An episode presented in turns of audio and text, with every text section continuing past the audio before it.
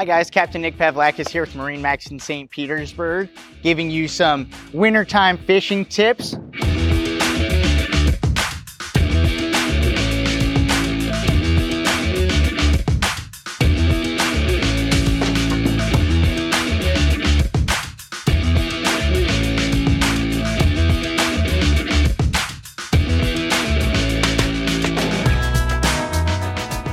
Of course, it's a little bit colder. That water's colder. The fish are going to be a little bit more lethargic. Hey, I'll say it. If there's a cheeseburger outside and it's cold, I'm probably not going to spend too much time or energy chasing around that cheeseburger to get lunch. So fish are going to be the same way. They're not moving really fast. Slow up your retrieve if you're using artificials.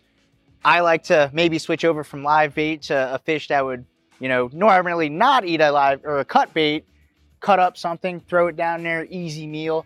Of course, another good tip, dress warm. You don't want to have a bad experience. Hey, in the summertime, if it's hot, take your shirt off, get in your bathing suit, drink some waters, and you're good to go.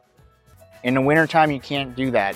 Wear your layers. You can always take layers off and just wash that weather. You don't want to get caught in a snowstorm, rainstorm, sleet, whatever it is. Have some fun, be safe, and um, that we'll make it to next summer. Man, I haven't said this in two years. We have boats available. That means that we have fishing boats available catamaran center consoles, little dual console action, big, small, whatever you're looking for. Now is the time before it's the spring and we're back to ordering boats again. So go ahead, give us a call. Let's get you guys out on the water, get you catching fish.